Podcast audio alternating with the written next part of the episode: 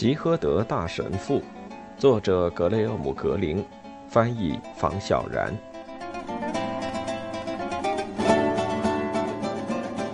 九，吉诃德教士是如何看了一场奇怪电影的？出乎两人的意料，他们不得不在巴拉多利德多逗留一段时间。罗西纳特坚持不肯上路，他们只好将他送到修理部检查。这神奇的小家伙，吉诃德神父道：“可怜他昨天跑了很远的路呢。”“很远？我们离萨拉曼卡还不到一百二十公里。他平常只跑十公里，就是去合作社买点酒。就是因为这样，我们才决定不去罗马和莫斯科的。让我说嘛，你把他惯坏了。汽车就像女人，绝不能宠着。他上年纪了，桑丘。”说不定他比我们岁数还大呢。不管怎么样，若不是多亏他，我们能从萨拉曼卡走到这儿吗？罗西纳特的诊断必须等到明天早上才能出结果，于是桑丘提议去看一场电影。吉诃德神父犹豫了一下，最终同意了。曾有段时间，神职人员是被禁止观看表演的，虽然规定中并未涉及电影。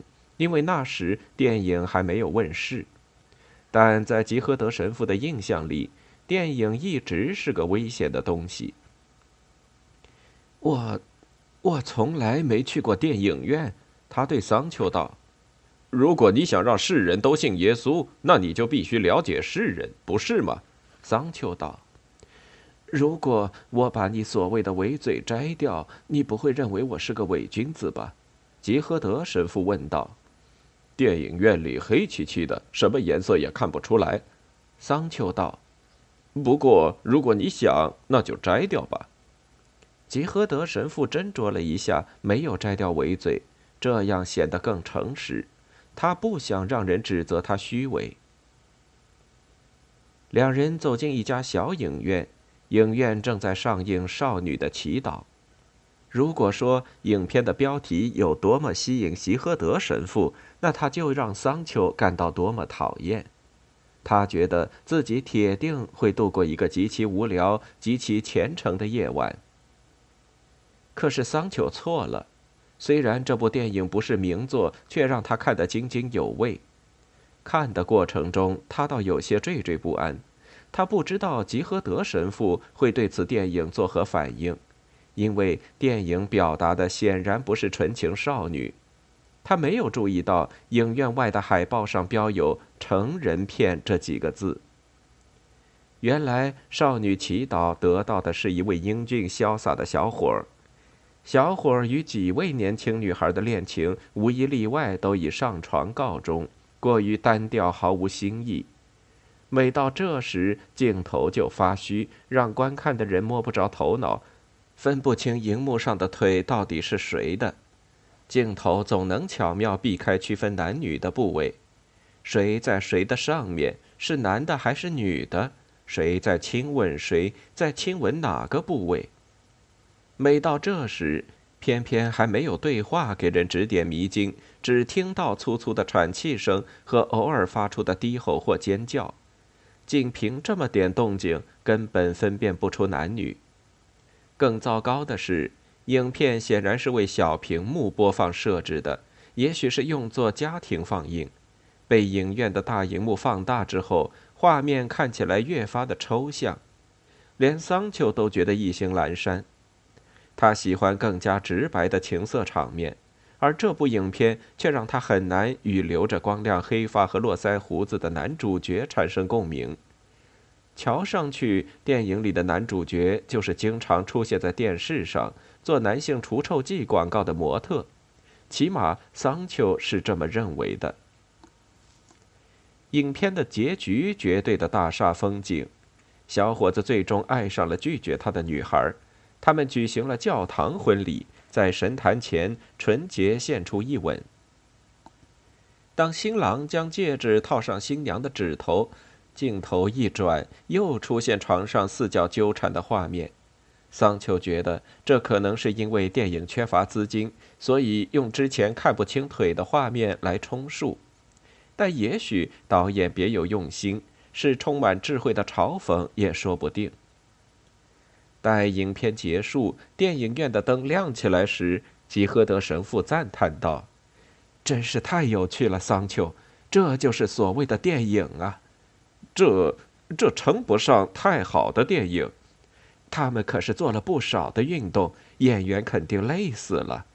他们只是在模仿神父。你说什么？模仿？模仿什么呢？当然是性爱喽！哦。”这就是性爱，我一直以为性爱要比刚才看到的更简单、更快乐。他们看起来似乎很痛苦，你听听他们发出的那些声音，他们在假装自己快乐的无法自已，那是表演。神父，看上去可不像快乐，也许是他们的演技不行，他们只是在表现痛苦，而且我连一个气球也没看见呢，桑丘。我还担心你会感到震惊呢，神父。这可是你自己选的电影。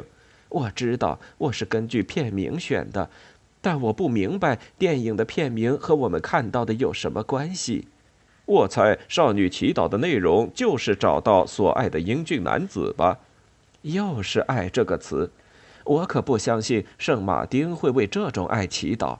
不管怎么样，观众的沉默着实让我印象深刻。他们都很严肃，吓得我都不敢笑出声来。你想笑？是啊，想不笑都难。可我不想冒犯严肃的人。啊，关键不在于笑，在于那么做会愚蠢的伤害别人。也许他们看到的和我不同，他们可能看到了美。不管怎么样，我当时盼着有人乐出声来，甚至希望是你，桑丘，希望你笑出声来，那么我就可以笑了。我害怕打破当时的安静的气氛，那种安静透着神圣。当我在教堂里举起圣饼时，如果有人笑，我会感到很受伤的。如果教堂里所有的人都笑呢？哼，那就不同了嘛。那样我会想，肯定是我做错了什么。我听到的是欢乐的笑声，而一个人在笑，往往代表此人优于其他人，只有他一个人看到了笑点。当天晚上，吉诃德神父躺在床上，手中翻开圣方济各的书，心里却对电影里的情爱镜头无法释怀。他除了想笑，没有其他感觉，这让他感到惶恐。他一直坚信，人类之爱属于天主之爱的范畴，尽管其代表的是最微不足道、最不值一提的爱。但那些动作、低吼和尖叫却让他想要放声大笑。神父纳闷：难道我体会不到人性之爱吗？若是这样，我必定也就无法体会天主之爱。这个恐怖的问题让神父的心灵不堪重负，心里充满了恐惧。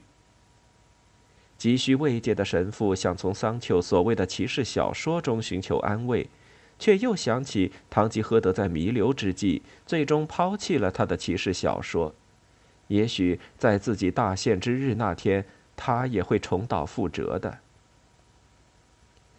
神父随手翻开《天主之爱》，可维吉尔卦一点儿也无法让他心安。他拿起书又放下，如此反复三次，终于发现了一段貌似与影片有关的话。可这段话。不但没有化解心烦，反而加重了他的恐惧。他怀疑自己或许没有能力去爱，甚至比不上一块铁。铁对磐石充满了同情，磐石刚一碰到它，它就转向磐石，因为沾沾自喜而轻摇、颤抖、微微跳动，随即向着磐石迎去，用尽一切办法，努力想和它紧紧连在一起。接下来的问句像一把尖刀插进神父的胸膛。这块没有生命的石头将鲜活之爱表现得淋漓尽致，难道你看不见吗？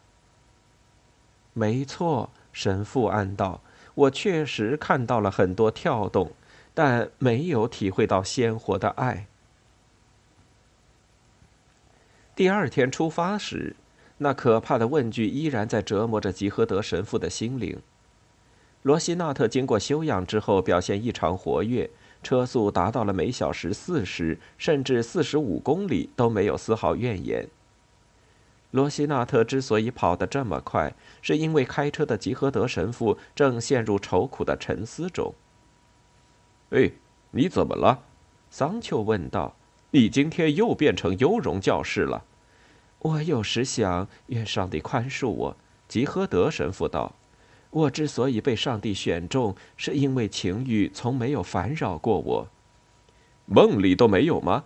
没有，甚至梦里也没有。哦。”那你真走运。这是走运吗？神父暗自问自己。或许我才是最不走运的人呢。神父无法告诉坐在他身边的朋友，他此刻正在想什么。他对自己的诘问：既然我没有受到诱惑，又如何去祈祷抵御邪恶呢？这样的祈祷就根本毫无意义。默默无言的神父突然感到极度的孤独。车子正向莱昂驶去，神父觉得忏悔室及其所承载的秘密正在慢慢向四周扩张，漫过忏悔者，将他所在的车子，甚至手中的方向盘都包裹了起来。